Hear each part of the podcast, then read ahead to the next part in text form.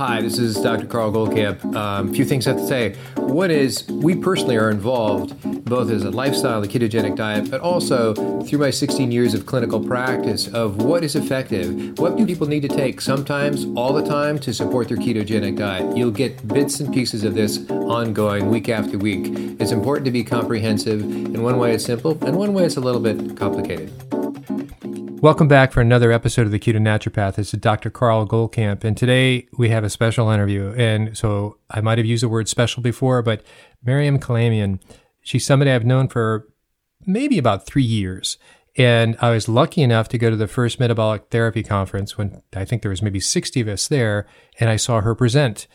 The the how is she different than other people? For one, she stole my heart and almost had me in tears. But at the same time, is that it was the information and the passion that she came out to help others that just sent a chill down my spine. So from that day and that first chill, and from that message, I've seen her present uh, at least another two times, and spent nearly a day with her at another whole roundtable. And I enjoy her very much. Um, I feel I know her pretty well, and she's just such a ball of fire. But her story and what she's doing now with her story um, were really uh, strike deep to your heart. So, welcome, Miriam. Thank you for making time to talk. Jeez, Carl. Jeez is a medical term, by the way, that only Miriam uses.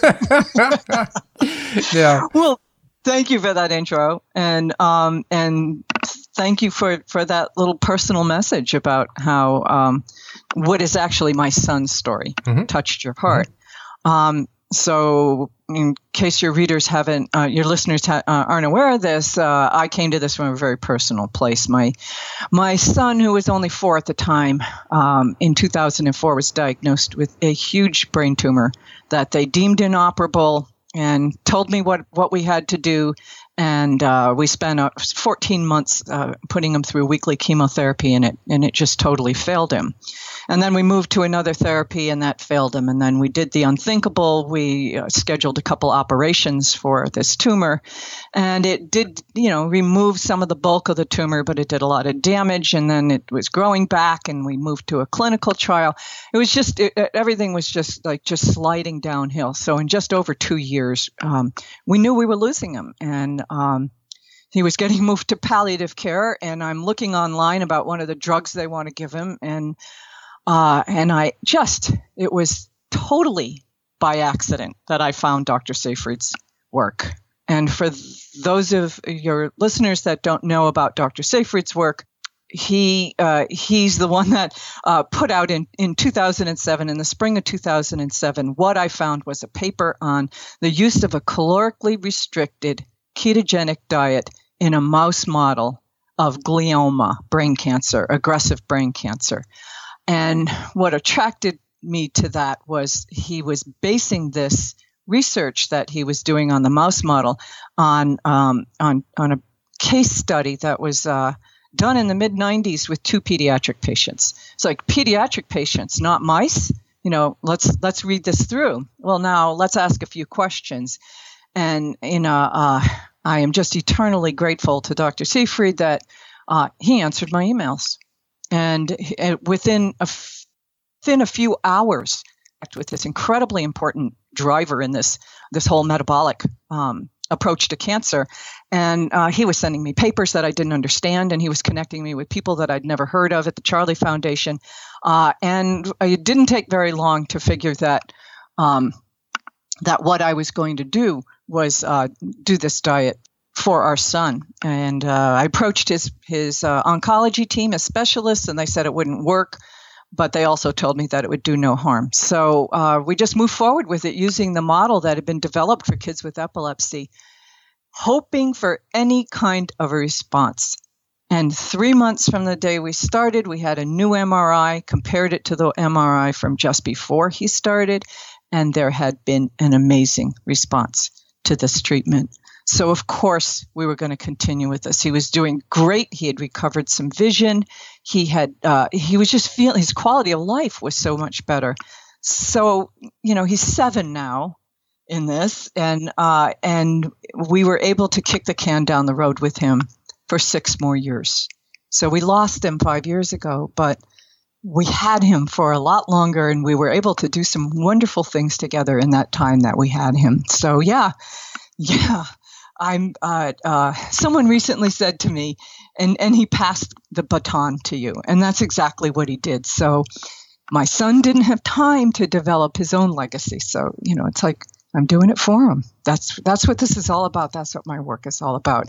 And you're right. A lot of it is is advocacy people need to understand that they don't need anybody's permission to do this diet. They certainly need to run by, uh, run it by their team. Is there any reason, any real medical reason that I shouldn't be doing this? Okay, no medical reason. You think it doesn't, you know, diet doesn't matter. Okay, so I can eat what I want. Oh, you're, you know, that's that's where I I take it is, uh, um, if there's no medical reason for not doing it, why not give it a try? Why not do it for a few months and see if you can make an impact on your cancer? No, absolutely. What some of the the lessons within the lesson, and you're right about uh, Rafi passing the baton to you, is that it starts off as mom, you know, an educated mom, you know, wondering what to do, and I think that that's. Uh, I, think, or, or parent in general will say, it's like, what do they, you took it upon yourself. I'm going to read about this. And so just that spark. And you at some point decided, you know, maybe it was after you got these these tremendously negative recommendations, and after the surgery, you decided to say, say put it on your shoulders and find out. So that was number one. That you were inspired to just take action yourself. The second is you went right to the source of what I consider the cutting yes. edge research in keto. You didn't go back and say I'm going to go to the library, whatever the local library is, or I'm going to go to PubMed or Google Scholar and and bury myself there. You found some of that, no doubt. You did part of that, but then you said I'm going to call these guys, email them, call them. I'm going to find out, talk to the horse's mouth. Few people do that. And, and, and, and what you've said before about the, Rafi, the bright light that he brought to the world, uh, you, you took that and you went further with it. You know, it impelled you to say self advocacy is a big, big deal and don't ever drop that baton. Yeah, I'll tell you. I and I I want everyone to know how naive I was to all this. I was not. I had been told don't go online to look look this up. And of course, I'd gone online, and this was in, when he was diagnosed in 2004, and the prognosis was so dismal that it was just terrifying. So then I just didn't really didn't do that again until we had this problem, and this drug that he was on. Um, was toxic to his his kidneys, and we hadn't been told that when they um, when they initially put him on the drug. He'd only been on it for a few weeks, but when I found out, and that was it. It was just totally serendipitous that I uh, that I stumbled on this research, and I was really naive. I wasn't used to. I was a retailer. I wasn't used to reading science, um, and and so yeah, I, it was naivete that drove me to to and and you know just desperation that drove me to contact um, Dr. Seyfried in the first place. Uh, and that he responded was nothing short of a miracle. Although, in my communication with him since, of course, I understand why he did respond. He's passionate about his work. Um, and, you know, I have to say, I had. Uh, when we when we realized he was failing the clinical trial and, and that he w- was most likely going to get moved to palliative care, um, it, you know, I contacted uh, 12 members of the brain tumor Consortium. These are all the pediatric top notch doctors in the country. 12 of them, same small paragraph. It was just a short paragraph about what would you, you know, a little bit of history and what would you do next.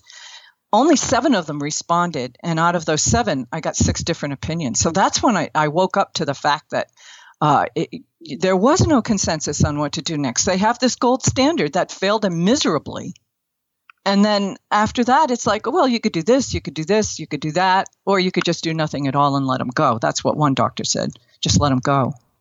Yep. And that was just unacceptable. Um, not without a fight. No, absolutely. It, it's it's kind of despicable on one side. What I what I admire also about the process that you went through is that um, that would have embittered a lot of people I mean, you started out what you say naive, and uh, Dr. Seyfried he he responds to the innocence and and the thoroughness and the honesty of a of a good question, and so I can sort of see why why that was he was open to you, saying I will help and do what I you know, and also you were asking very specific questions. You weren't like give me the reader Reader's Digest version of your research in thirty seconds. You know, you were after you had read his work, then you and he appreciated that, I'm sure. But um, no, so you there's a lot of negativity you avoided, and you used it all, and you posited it all as as constructive things to do. And I think that was uh, I think that was very wise. It, that's an that's imminently part of who you are. Uh, is it's not to get stuck up with the negative and to, to do your own work and get going on it. Um, and I think that your word naivete is absolutely right. Be naive enough to think that people will care, and uh, yeah. uh, don't prejudge that. Just go out and do it. And uh, not everything's 100, percent but you'll get some of it back for sure. Yeah, and and the other part of the the advocacy for for us early on came out of the other part of that, the desperation. And that is, you know, you're being told that there is nothing else. And they're saying it in such a matter of fact tone. Oh, yeah, well, he has a, you know, we're going to do this this new therapy with four drugs that's going to result in hospitalizations and transfusions and infections and all kinds of things. And he's got a one in 10 chance of any kind of a response that might hold for 18 months. So it's like, what? We're going to be, we're going to be doing this to our kid who's seven. And this is the you know the chance of a response. And uh, it just didn't seem acceptable. Well it wasn't acceptable. It was like if if we're gonna if we're gonna lose him that quickly you know it's going to be with a, a, a it's not going to be through hospitalizations and transfusions. He's going to be at home in the loving arms of his parents. Mm, yep. So uh, but then to come on this and like i said my my hope was that there would be any kind of a response because it, it just didn't seem reasonable that there could be something that would that would you know as simple as a change in diet just taking away the carbs just taking away the carbs it wasn't about Carl, it wasn't about healthy fats. I didn't understand healthy fats then, and the the the uh, information from Johns Hopkins on how to do this diet didn't. They, they were using the they were using a formula, okay, for kids that couldn't eat, young babies and things, and you know people that were being tube fed, they were using a formula that was made from hydrogenated soybean oil. so, I mean, at least my son was eating real food, but yes. it was like you know ham roll-ups with uh, cream cheese. It yep. it wasn't like high quality food. It was just let's get the macros right first. Let's get let's get the the carbohydrates out of his diet, the sugar out of his diet, let's you know limit the amount of protein because that's an important part. That's mm-hmm. the nuance for cancer mm-hmm. as opposed to all the other information on the internet about weight loss and diabetes and all of that. It's all higher protein than what you need to do. Protein's an important part of keto for cancer. And and then you know in, uh, boost the fat. So you know basically for him we did it through uh, through dairy um, uh, dairy fats, but that's not an option. Like if you have a, a, a estrogen sensitive cancer, that's not really a great option. Um, but we did it. We got this amazing response, and then we were on the path. I went back to school. I learned about this because, uh, you know, like I said, I was in retail. What did I know about nutrition? Uh, so I went back to school, got got my degree, got my certification. So as I went along, each uh, it, it, was like steps along the path. So his diet got better and better, you know, and, and ultimately, honestly, if we knew then what I have learned since then, and if we had applied it from day one of his diagnosis, I, I do believe he'd still be with us. Well, it, it begs a question. So, in connecting that, uh, some variables in that, what would you change in the diet that actually you did, which was a sensational change from what he was, to now what you know, would you change any of that? Would you say, hey, I think I'd take dairy out, or would it be some other aspect? Would you change the ratios? Would you be, you know, more, would you, along Tom's work, Dr. Seyfried's work, would you think about, uh, you know, maybe metformin or glutamine? You know, uh, agonists and so exactly, on? Exactly. Yeah. Yeah. Yeah. Very good question. Thanks for bringing that up. I think the basic diet would have been the same, except it would, uh, you know, it would have been higher quality. Also, in the first few months when we got that great response, I should say, I was doing it wrong. That when you talk about the ratio, the the ratio that came from the epilepsy world of like four grams of uh, fat for every combined um, one gram of carbohydrate and protein you know, all calculated out by a, um, a, a ketogenic registered dietitian. You know, that's what they did for epilepsy. And I thought I was doing that because nobody wanted to help us. So I was doing it from just reading this this book and going looking at the Charlie Foundation and trying to figure it out.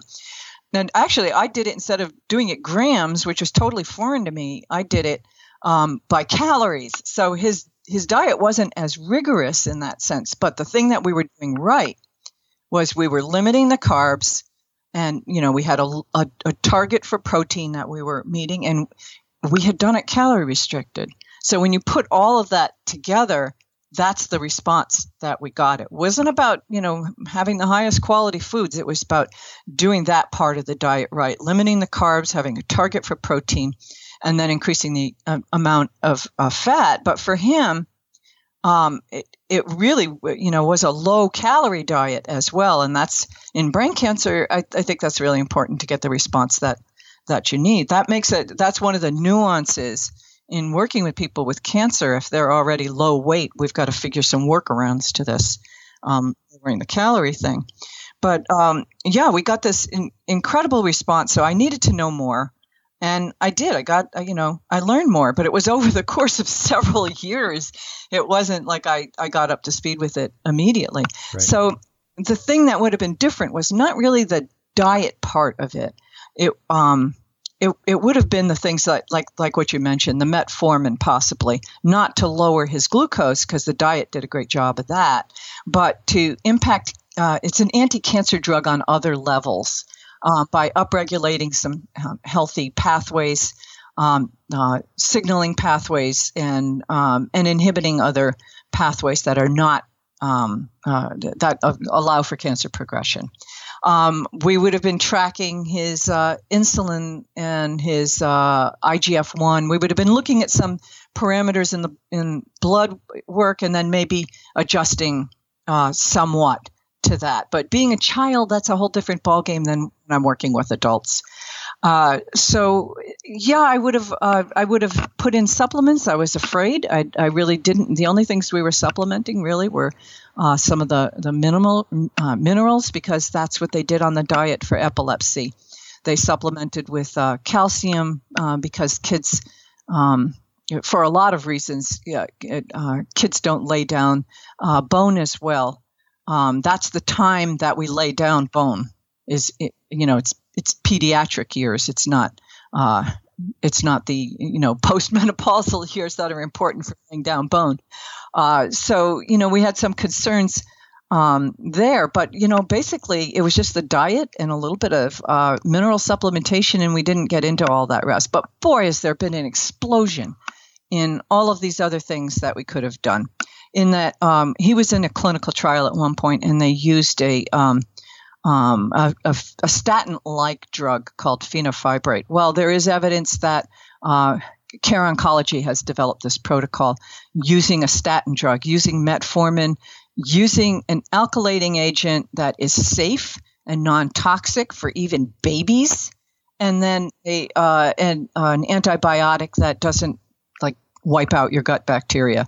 Uh, and they kind of uh, pulse these things, cycle them in. They have a protocol, and they're extending life in in um, in brain cancer as well with that protocol done. I have to say, I haven't said it yet, as an adjunct to another care protocol. So whether somebody's going, you know, with a conventional protocol, this can be an adjunct to the care. It's not a standalone therapy. And um, or you know, people, some people that I work with don't want to have anything to do with uh, conventional care. And I will talk to them about their options that they may not have known of in conventional care, how to approach their team. That's the advocacy part. Right. Um, but you got to be doing something alongside yep. the diet. You can't just do the diet alone. That's excellent. Yeah, and it's very easy to be extreme one way or the other. You know, they for whatever reason people had a bad experience and they're all going to go to the other way and that's equally dangerous if you ask me. That's coming from a naturopath. Um, and so you you do have to have that team as you say and it, I always thought that the most dangerous patients were the ones that weren't going to do that, and they somehow think you were there's a parallel universe, and everything exists in that in that universe is going to exist, and you're going to tell them what to do. It's like no, no, no, no. Um, that's impressive. You know, it comes up to the, uh, and I know you've referenced this before. It comes up to the whole HIV uh, paradigm of how that world grew, and they got to the cocktail, and they realized, you know, three different things at the same time um, often on a rotational basis, created quite a immune challenge, and so that was often one of the the models that came out of that, and so I sort of see that happening here as well.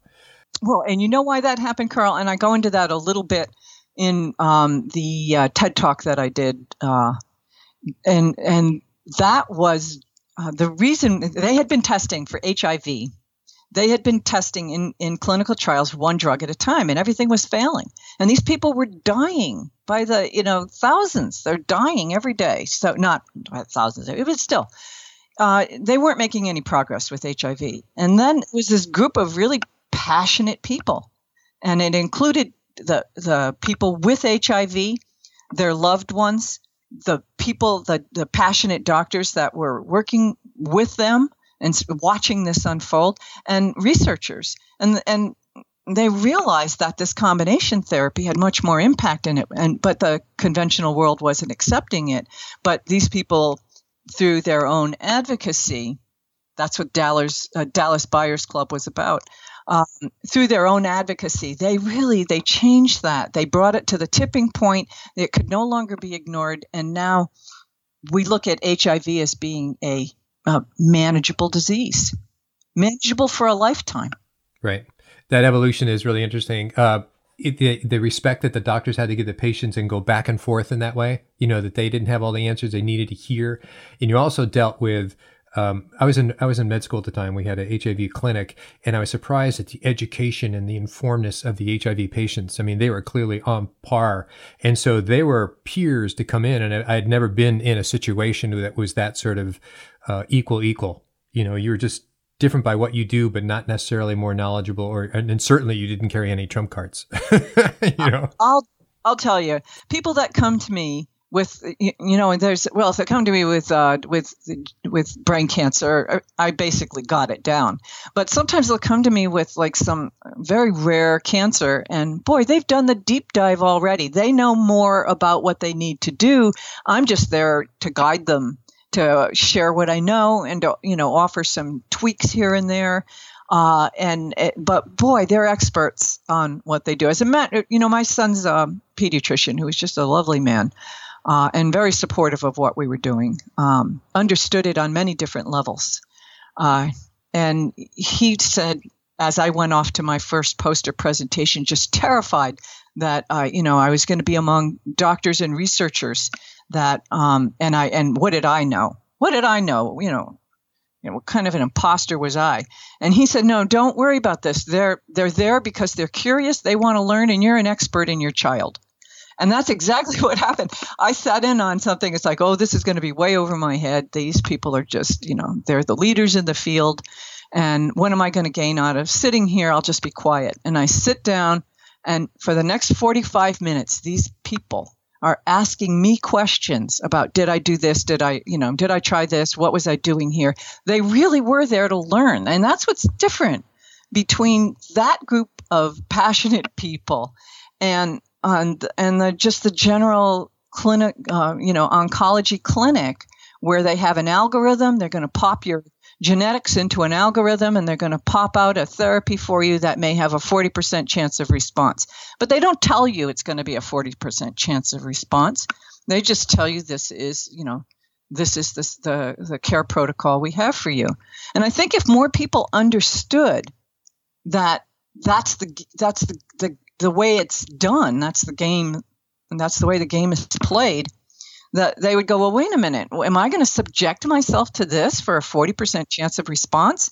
Why aren't we looking at what might have an 80% chance of response? And that's where you start looking at chemosensitivity testing or just diving a little deeper on, you know, on your own or with the help of, you know, someone else um, and and finding what might be this combination of things that might give you that 80% or that 90% chance of a response um, instead of just settling for this is the drug you're going to receive you know every other week for six rounds and then we're going to assess. That's that's crazy to me.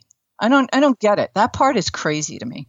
I, there's two things i want to say. One is um, far be it for me to have sympathy for the oncology group, but uh, of MDs in general, but it's uh, too much of a stereotype. But what I understand is the fear of stepping outside of one's scope of practice and the liability. Exactly. And so I think that that's in there.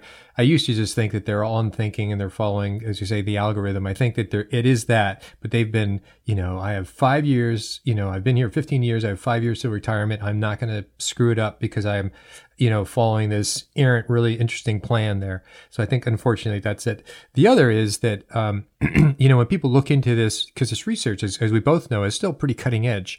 Uh, it's it's actionable. It's within reach of everybody.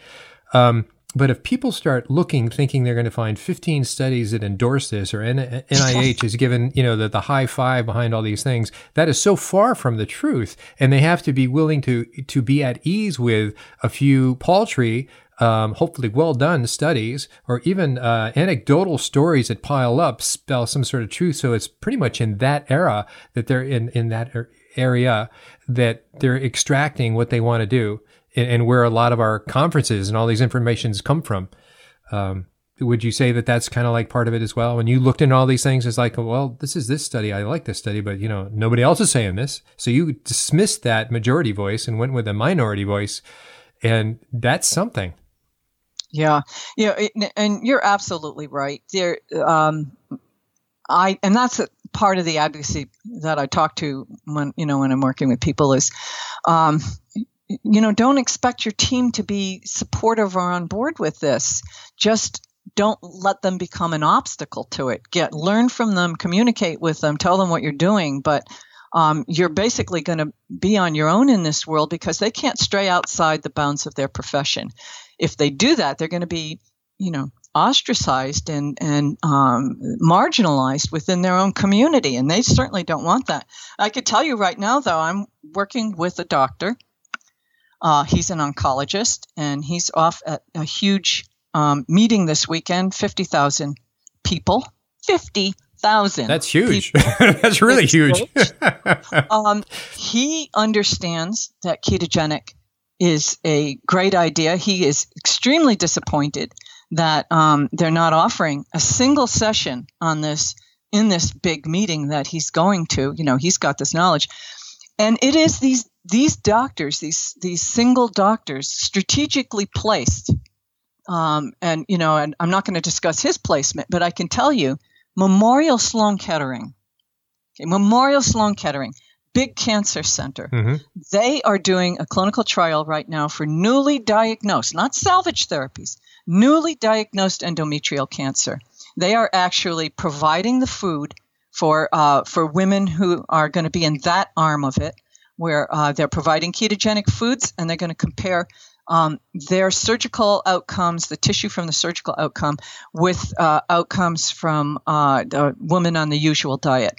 Memorial Sloan Kettering. So what happens there is I, I get an, an email. I get emails from people all the time that, um, you know, that I'm not directly just questions and things. And this one woman, one woman, she told me I'm a I'm a patient at Memorial Sloan Kettering, and I was getting my chemo infusion today, and my daughter had told me about ketogenic diet, so I asked the doctor, and he said, "You know, I don't know anything about this, but you're the fourth person that's asked me today, so I I better find out a little more."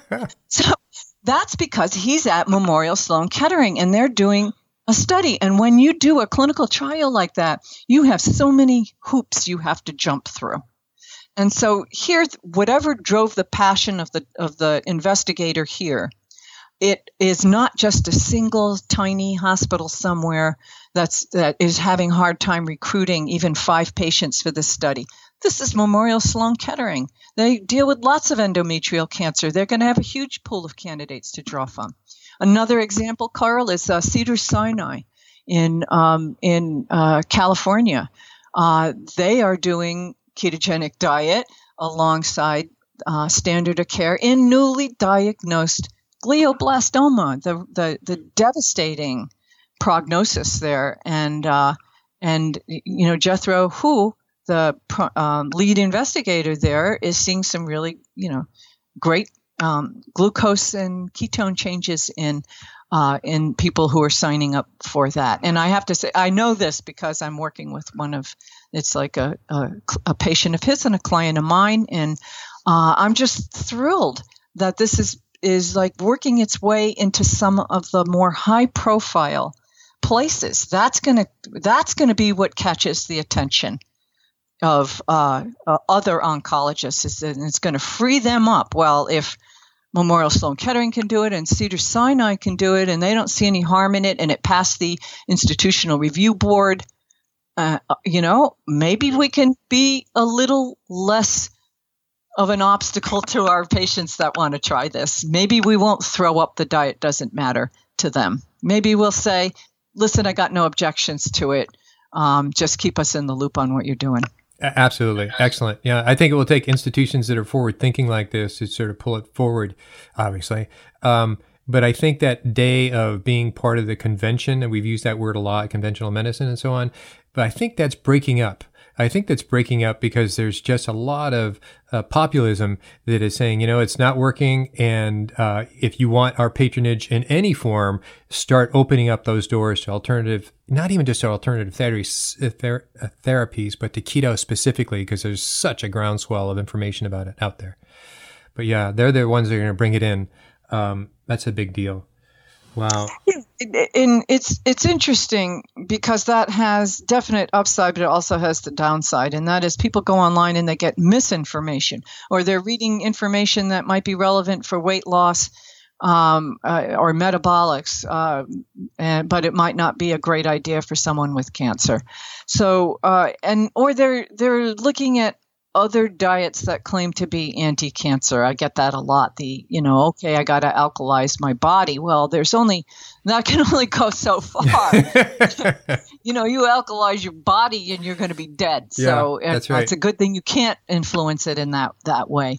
Um, you can alkalize your urine, but um, and that's that's fine. But as far as you know, cancer um, thriving in an acidic environment. That's absolutely true. But the acid that it thrives in is the acid that's created by the cancer cell by fermenting the glucose. It's not about the acidic or alkaline foods that you take in, it's about what's going on in the cancer cell. Can you shut that down? Um, of course, not totally. We need some glucose there, and cancer cells are going to be greedy about their use of it. But boy, we can make an impact. We can slow down the production of that acid within the cancer cell and slow down the um, the spread of the cancer. Absolutely. You know, that's the connection that I make when people go, "Oh, you're going to alkalize." You know, we need we need to be on an alkaline type diet. That was a fad for I don't know, 15 years. Maybe it's it's still out there. it out still there. Is. Yeah, still and is. It, and yeah. so what I try to do to bridge that is, is say basically just what you you said. I say, you know where that came from? Let me go back to the kernel of that. Is because yes, cancer does grow in an acidic environment, but it doesn't mean your body is in an acidic environment. And so the you, you take the grain of the truth and you put it back to where it was supposed to be, which is what Right. you just did. Sometimes they can let go of that issue and seeing that, you know, they weren't wrong. They were just a little bit unfocused and then get behind as opposed to having to battle. Wait a minute. Everybody else says I should be eating alkaline foods. And you'll say, well, this is what we're talking about. This part. Exactly. Um, interesting. I wanted to just shoot for a question out of the blue. Back to dairy. Um, and one of the things that you would track, you're saying, is the IGF 1.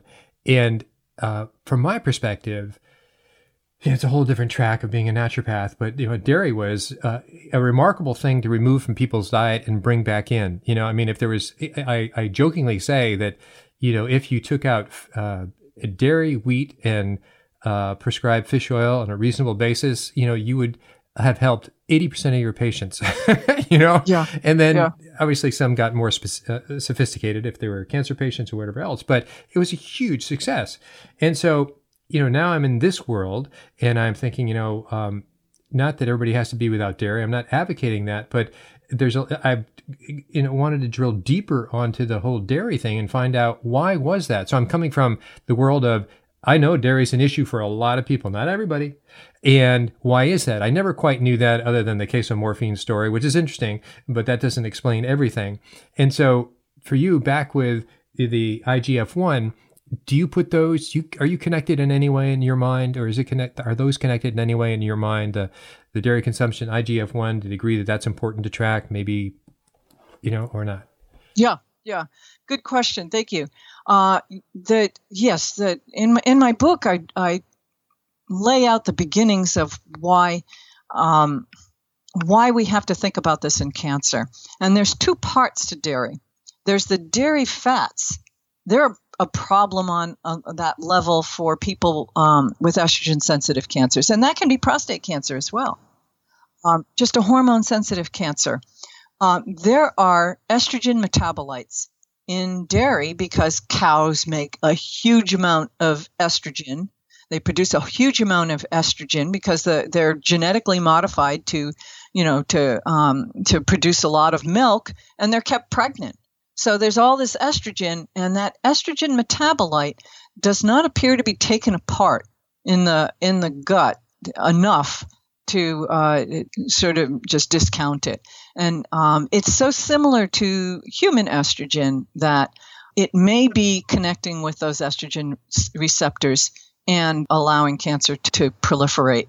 Uh, I don't think that's universally true. I think there's all kinds of like uh, individual variation there, but in general, if you've got an estrogen sensitive cancer, I would say you got to at least limit the dairy fats. Now, the dairy protein is a different story. And we got two main types of dairy protein we've got the whey and we've got the casein. So, on the casein end of it, um, that's where most people have, if they're going to have a dairy allergy or sensitivity, it's going to be to the casein pro, um, portion of it. But the the more significant thing in cancer is that dairy is anabolic. Dairy proteins are anabolic. They are intended to turn baby animals into full grown animals. So they have growth factors in them, a lot of growth factors in them that are going to promote this. So uh, like it, there's there's all kinds of people can find in a heartbeat. You can find studies that show the um, uh, independent effect of uh, whey protein and to a lesser degree casein in stimulating an insulin response that's independent of a rise in glucose. In other words, you have this bolus, this is what they use in the research, a bolus of this dairy protein, and it stimulates this, this huge uh, response, insulin response. Well, that's because what's going on there is a signaling. Insulin is a signaling. It's not just about moving glucose out of the bloodstream, it's a signaling hormone to, to cells to say, hey, we've got enough nutrition on board right now. We can grow. This is a period of growth. So have at it.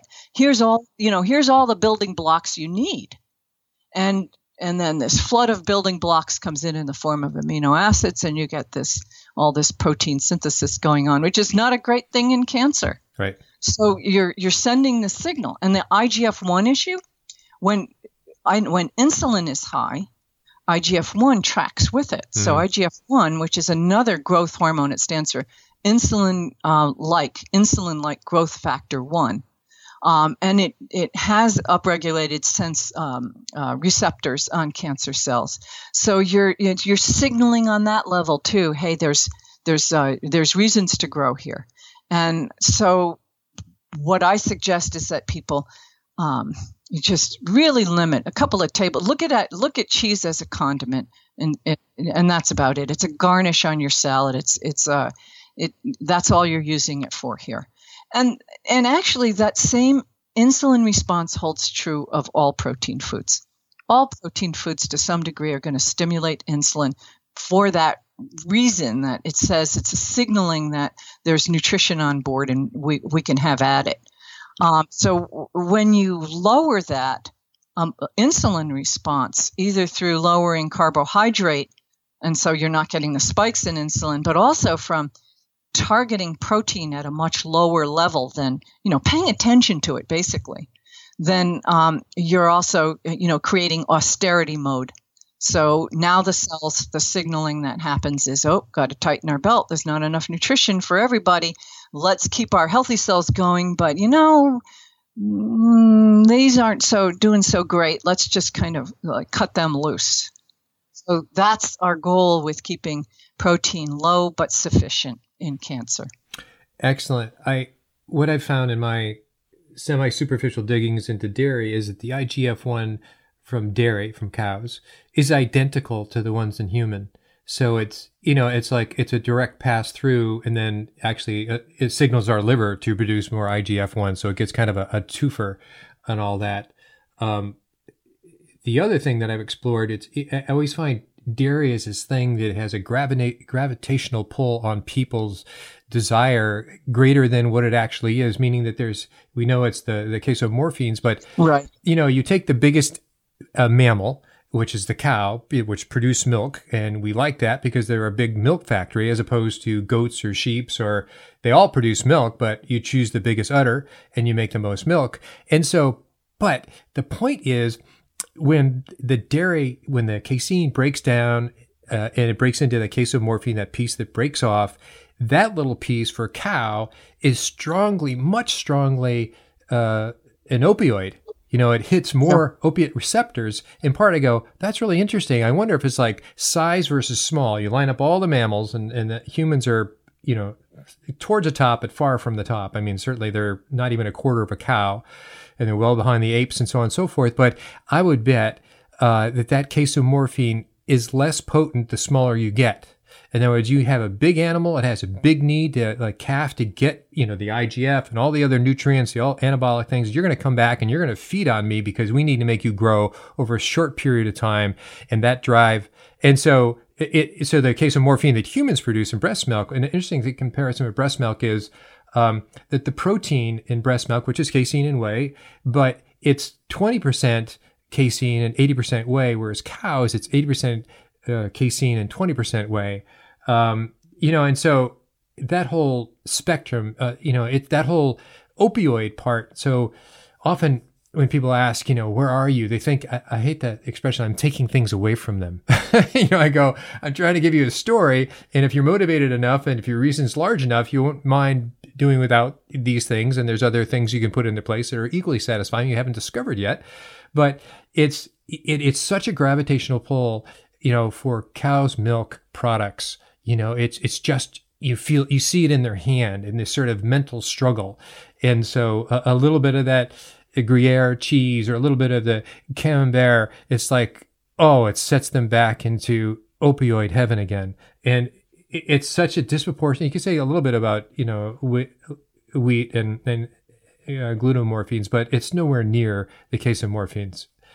Um, so yeah, that's a uh, that's new information to me about that relationship, the 80-20 versus the 20-80. That's new to me, and it does make sense. I mean, you've got a uh, a mammal that has to grow fast um, uh, in order to survive, uh, and so yeah, you want to create something that um, keeps them uh, coming back. Drive to to consume more of the product that's going to get it get it there, whereas humans have a much longer um, period of time for for growth. Oh, absolutely, so, and well protected. You know, it's not like you know, mom's always there. Whereas the whereas the the calf stops uh, suckling, he walks away, and so that puts him in harm's danger. You know, it's not like he's put in the crib in the nursery, he's taken care of. You know, and we have generations of of uh, parents protecting their their youngins. But no, cattle, it's you got a moment at the at the faucet, and after that, you know, don't get killed because we want you coming back by dinner time, kind of thing. Interesting. Yeah, a little bit off the side, but um, so relevant for that. So it's funny. One of the questions I had up front was about dairy, and so we've really drilled into that. Do you ever get into some issues about fiber? I mean, where you fiber is this perennial issue that comes up when we're breaking away into keto. That it's like you know we're obviously dropped down on carbs. People go, well, "What about fiber? I'm not getting the fiber." Well, they're getting the greens, but how do you check in on that? Do you go, "It's a minor issue. I'm not even going to get there," or you know, um, I, am not that concerned about fiber unless the person I'm working with is concerned about fiber, and then we try to work it in in a reasonable way. One of the problems I see with um, with supplemental fiber is like people think, well, they've got to take all the psyllium during the day, and if you don't time psyllium right, you're actually going to be pulling some of the minerals and you know other nutrients. Sometimes the medications aren't going to work that that you're taking um, they're, because they're uh, they're going to just become part of that gel that's moving through your system. So the timing of uh, supplemental um, fiber is important. If you're just getting it out of like avocado having seven grams of fiber, or some uh, you know chia seeds or flaxseed having some fiber in it, um, uh, and the the other thing is like why why do we believe fiber is so important? That's it. That's it. And I would say we know that colon bacteria thrive on the product of this fermentation, which is the butyrate. So, how do we get butyrate in the system if we're not taking in a lot of fiber. Well, we are providing our bodies with beta hydroxybutyrate. Is that also going to help with colon cells? We, we know that colon cancer uses this butyrate unless it be, I mean, colon cells use this butyrate until they become cancerous and then they prefer glucose. So what's that telling you right there? So it's it's it's like yes, enough fiber coming from a natural source. Why not? Now there's a, that whole group of people now just sort of discounting the idea of any of that at all. The um, uh, you know, and just eating meat and fat, meat and fat, and um, and not you know not being concerned about the fiber. And then the other end of the the you know the other end of that spectrum are the people who want to do ketogenic as a as a plant based. They don't want to have any animal products in there at all. They want to be plant based, and that's going to have a lot more fiber. But are the outcomes better for one over the other? I honestly don't think so. I think the outcomes are better for people that are sort of in the middle. They're, if you're on a ketogenic diet, your protein needs are, are set lower, your target's set lower. You're not taking in as much animal protein. You know, whereas you might have had a six ounce burger before, three ounce burger you know, to use a just a, a, like a not so great example, but there's a you know a three ounce burger is going to work for you instead of this, you know, huge salmon fillet. Half of that's probably going to be plenty. A checkbook size is going to be plenty for you. To so you're not eating tremendous amounts of animal protein, and you are counting the vegetable protein that's in your diet. Yeah. The seeds, nuts and seeds that that have it. Some you know the vegetables have it too. Yep, absolutely. You know, I uh, two concepts that I've sort of trying to work out my own mind and my own diet. One was again, as, as you talked about, was the uh, zero carb, the the protein and the fat, and uh, the other concept was the whole protein sparing fast, which to me is uh, I don't quite call it a fast, but that's what it's called and been around for a while, and it's a hypocaloric uh, protein diet, um, and there is inherent fat in there, of course, and they do kind of just fine, and so you know I'm this whole idea of certainly four or five years ago, I would have never even thought of zero carb and thinking that's an extreme. Those are out there with survivalists. you know, I'm just not going there. But now I've seen more and more sensible people that are doing it in, in the medical profession. And I don't mean Shawn Baker, who's kind of the poster child of this, but others. And I go, huh. And then I go, is this the next little ripple in the ketogenic diet? You know, maybe even getting up to Tom Seyfried's, you know, application of a zero carb um, plus the other aspects we've talked about. Um, it's interesting. You know, it's a head shaker to me that, that people are they, they don't seem to have nutritional deficiencies. They just I'm thinking, wow. Um, and a lot of them have been doing it for 10 or 20 years. And I go, I don't know what to say other than it's a head scratcher. Well, I tell you, I think there's a lot of uh, our, our evolution has allowed us to use uh, a variety of things for fuel and to shift almost seamlessly between these different fuels based on what the availability is. And of course, that's all changed uh, when v- availability is 24 7. The, the rules change when you get cancer. So, what might have been good as far as a prevention or maintenance kind of plan uh, or like you mentioned, protein sparing fast for somebody who is uh, extremely overweight. That's that's where the research comes from. Is morbidly obese people doing protein sparing fasts and having incredible success in getting their body weight down and improving metabolic function. But when you get a diagnosis of cancer, so many of the rules change, and I think I, I honestly believe that's that is one of them. Again, I think there's variations and a lot of people that I have talked to about their zero carb, they're not really doing zero carb. They say, well, you know, they're not just relying exclusively on animals. They are still taking in something, maybe in the form of, a, a, you know, nuts here and there, or an occasional splurge on some berries in the summer. Uh, even the study that uh, the the soft palate cancer that was done in that group, um, oh, what are they? Hungary, I guess. Um, uh, yeah, in, it was a Hungarian study.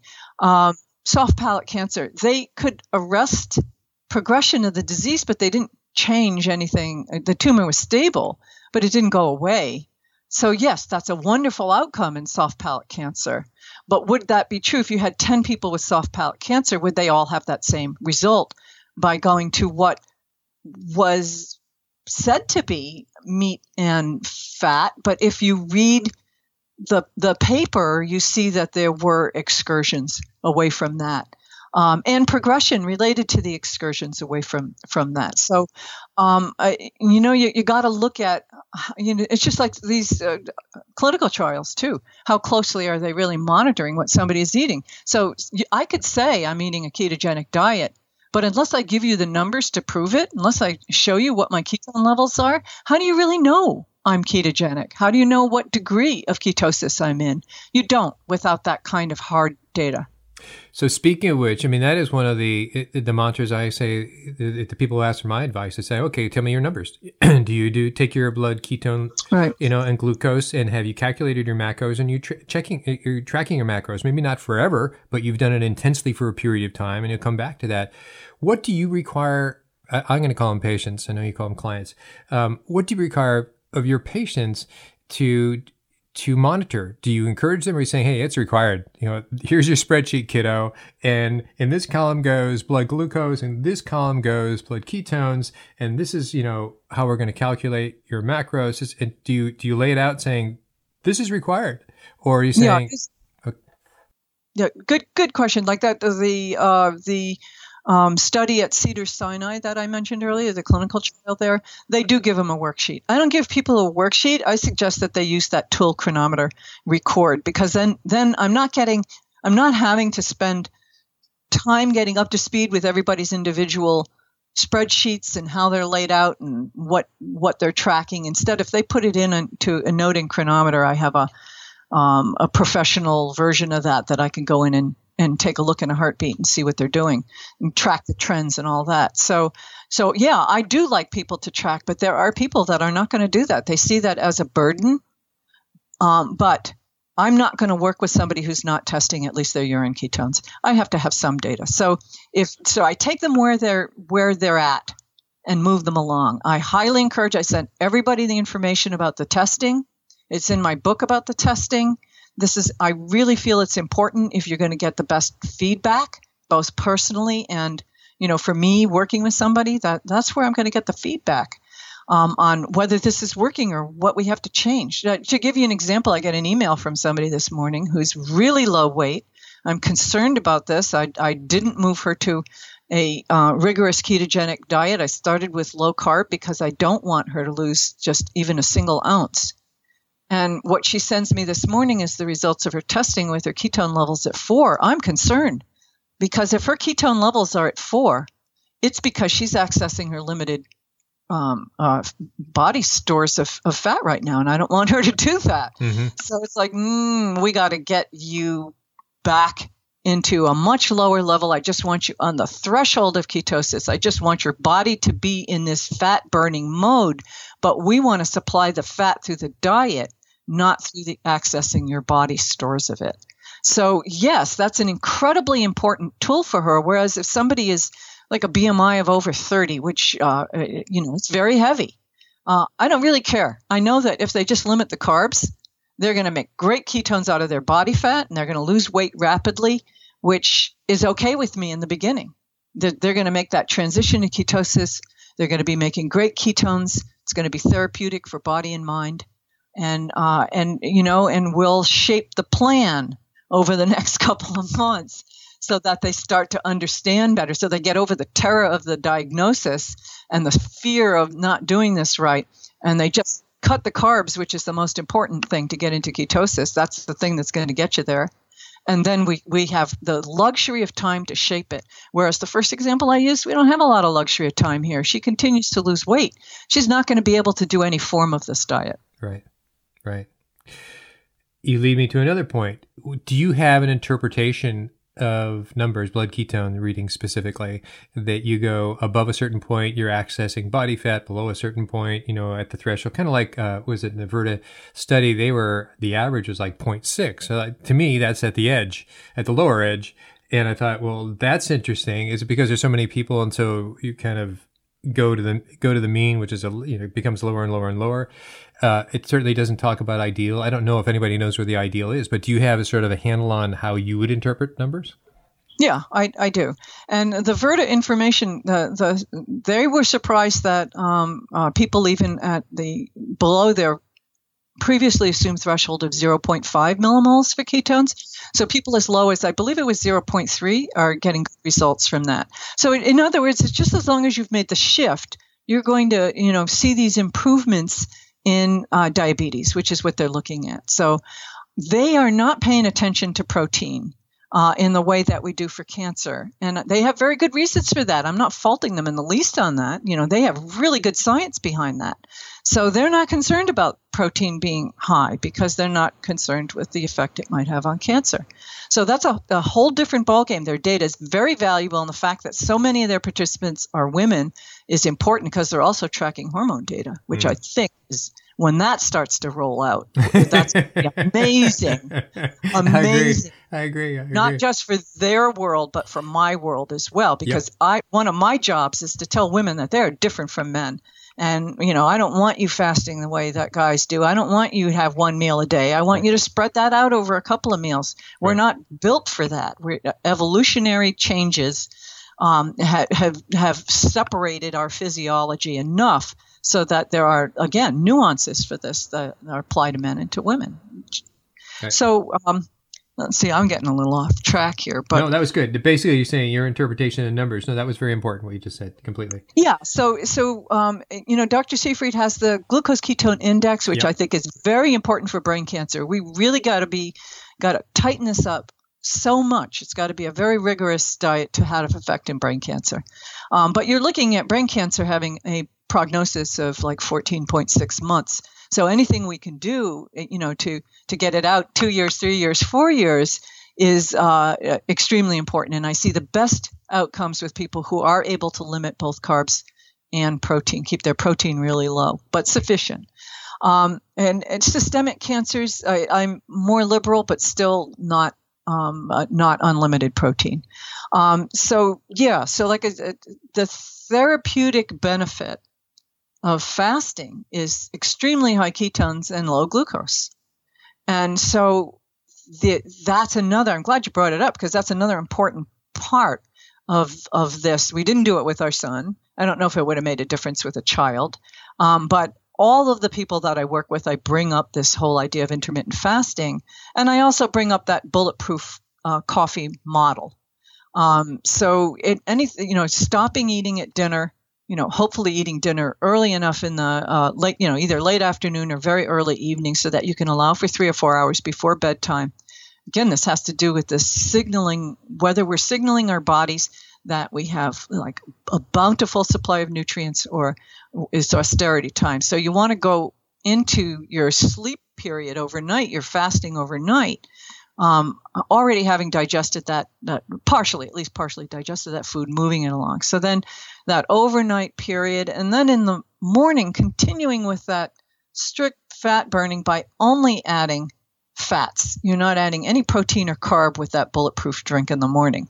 And that allows you to delay your first intake of real of a real meal that's going to have carb and protein in it so that you are ideally going for like 14 or 16 or for some people some guys even 18 hours of daily fasting i think that's that's an important part of healthy aging as well as um, uh, you know as uh, for cancer and i you know i think this is an incredibly important thing for for older people that want to maintain their cogn- cognition beyond Clearly. you know that yeah, yep. I think all those uh, diseases of aging and neurodegeneration um, that Im- impair our cognitive function can be vastly improved.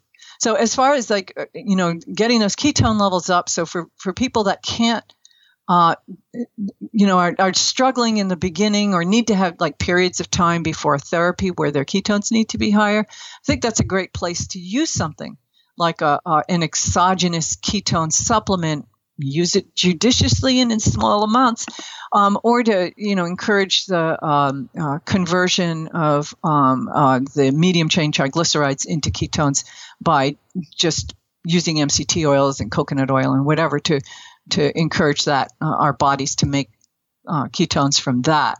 So it's not always coming strictly through the diet. And they don't do that in the Virta group. They're not looking at exogenous ketones or even uh, MCT oil or um, it, you know, and, and that again, that's a clear separation between what they're doing and what we're doing in the cancer world. Yeah, that's interesting. Uh, the whole MCT diet idea came was 1976, I think it was for the uh, epilepsy. Right. I, I, thought that you know you, you, these little concepts are sort of in isolated contexts, uh, but I think that they can be brought in. And so there was about you know let's have a, an oil. Uh, it was MCT, so C8 and C10 primarily. Um, that would convert to ketones faster than other fats. So simply saturated fats go faster than all the other ones. So mm-hmm. it with the idea, well, this child, primarily for pediatrics, could then liberalize the rest of their diet. You know, maybe have some of that pizza or something else and not be so ostracized and, and have be the kid that has the weird diet sitting at the lunch table by themselves kind of thing. And so now, now you take the idea of, of having a diet, big circle around the whole uh, idea, uh, being more ketogenic. So you have a ketogenic diet, but now there's components of it could be uh, made more ketogenic. So you by bringing in certain oils, and I think about the idea of uh, a calorie, you know, now to cancer, uh, or a calorie re- reduced diet.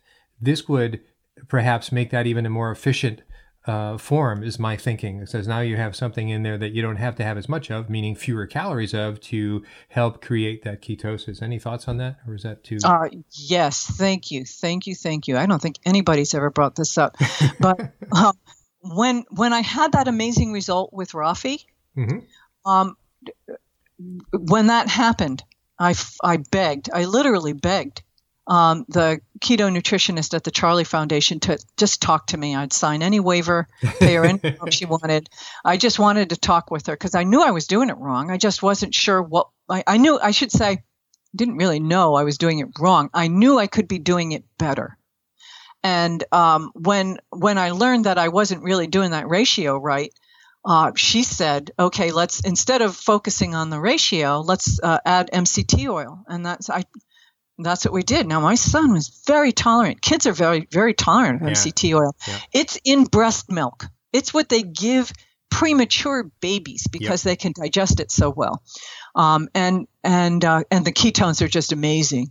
And so, yeah, my son was taking four tablespoons of MCT oil a day. So that certainly did boost his ketosis, and that also has an inverse relationship on glucose.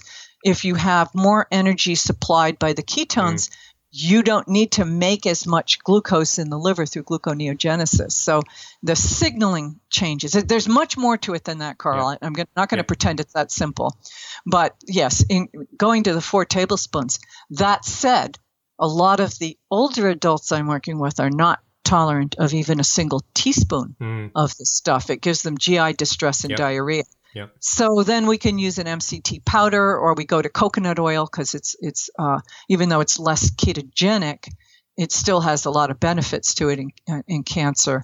So uh, yeah, this this whole idea of bo- boosting ketones by using the MCTs or the you know the C8s, like you said, the ca- mm-hmm. caprylic acid. That's caprylic acid. Yep. Yep. Um, confusing to people because we're calling it caprylic acid, and really what it is, it's a fatty acid specifically a medium chain fatty acid, but that's what fats are. They're yep. fatty acids. Yep. No, I agree. One thing that I, I, I plug in there as a as a, a contextual guy, you know, so we, we break things down, got to have the macros, and we start to think of nutrients as this isolated sort of piano keys in front of us, and we need so many of them. Or, and so for the C8, which I'm a big fan of C8, but C10 has its value as well, certainly, mm-hmm. is that uh, we make a mayo you know, I mean, it's uh, so we make a mayo of C8 with avocado oil. We put in some uh-huh. collagen, and what's the point of me even mentioning that is because you know people need to know how to take this stuff. They're certainly not going to guzzle. I mean, so Rafi, I mean that you're right. Uh, pediatrics in general are one extreme. They're very tolerant. Look what you're going to take. Most people are not going to take four tablespoons of any oil. You know, whether it's avocado oil or olive oil, they're going to go, "Are you crazy?" You know, maybe some goes on my salad. By the way, did you notice the vinegar there too?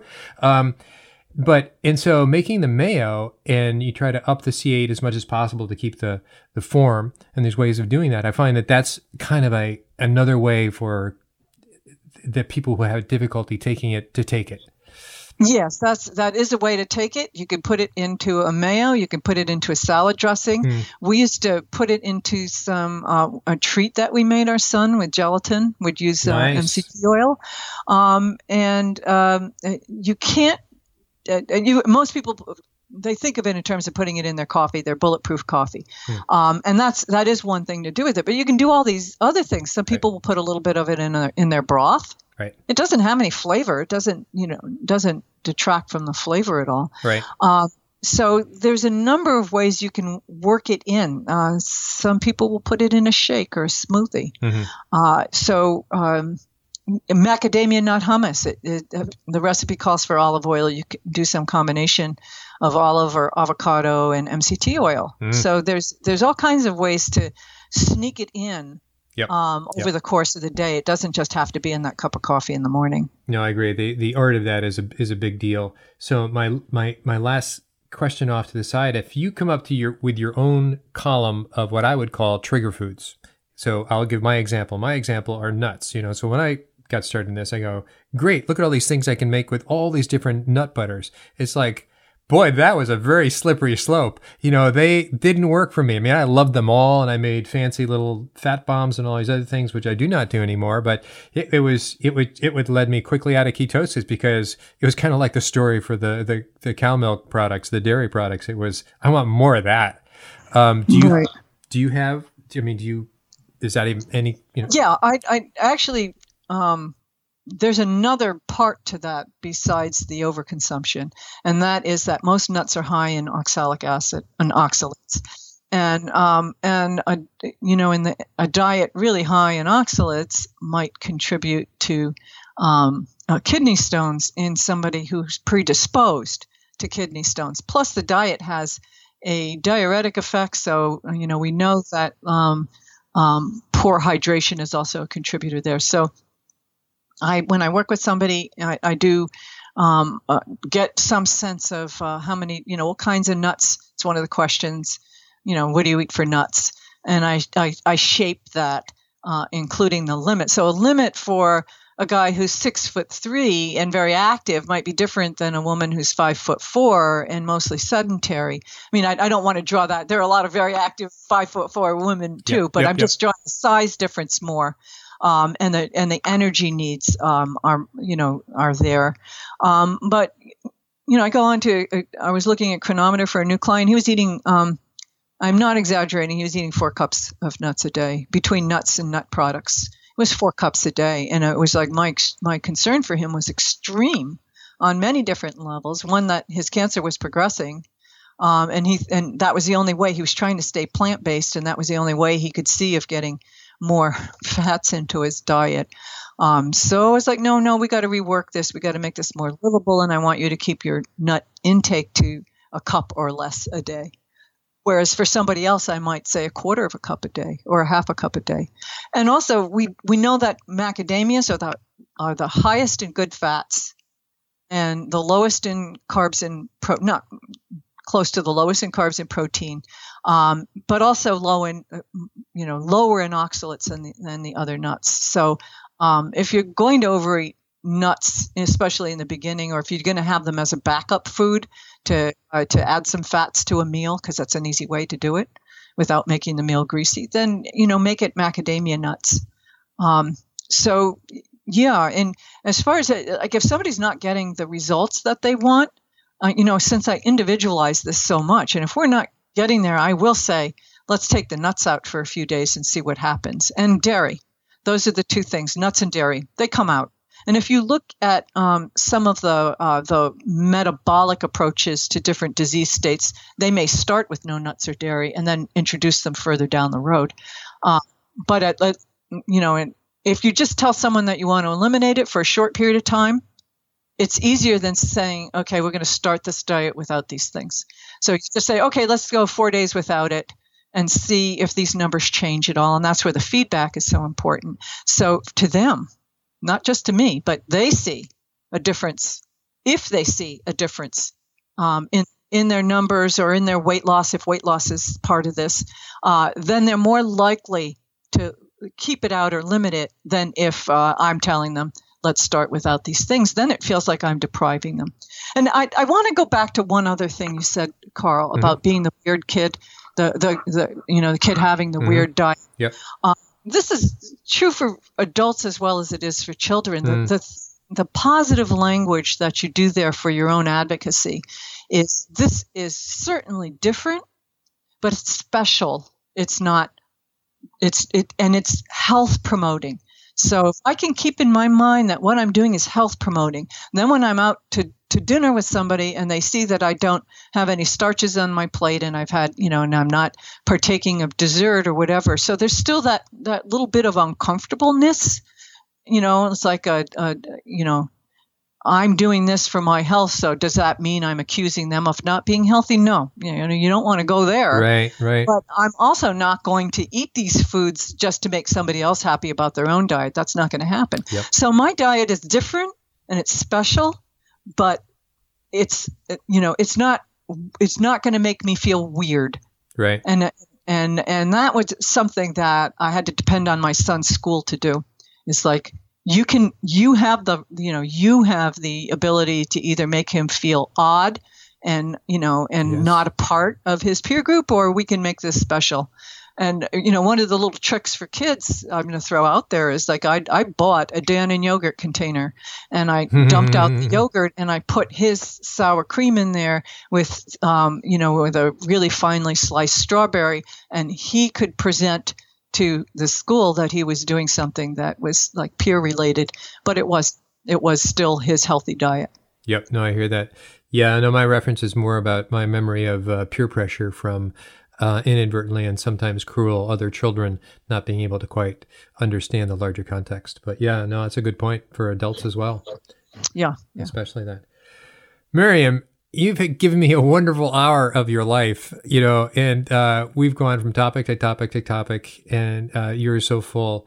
I want to bring it to an end now and cover some things that I forgot to cover before. I haven't even mentioned that publicly here that you had a great TED talk that came out in February. You can get that on on Google, and your book that came out a few months before, uh, Keto for Cancer, Keto ketogenic metabolic therapy as a targeted nutritional strategy is a full it's a huge title but it's worth every word on every page um, i want to thank you very very much miriam Thank um, you, Carl. This has been great. I, I loved talking with you when we did the roundtable that day. You had great questions then, and I was looking forward to this interview. Likewise, very much. All right, till next time. I hope I can reserve the, the right sometime in the future we can talk again. You bet. All right. You bet, because uh, you know, I'm uh, there's constantly there's new information out there. So yeah, it'd be great. Good. All right. Till next time. Thanks again. Take care. Bye bye. Thanks for listening. For anybody who has any questions, feel free to contact me on our Facebook group, Keto Naturopath. Same name as our podcast. I'm open to any questions, and we plod through the good and the bad, the difficult and the easy, week after week.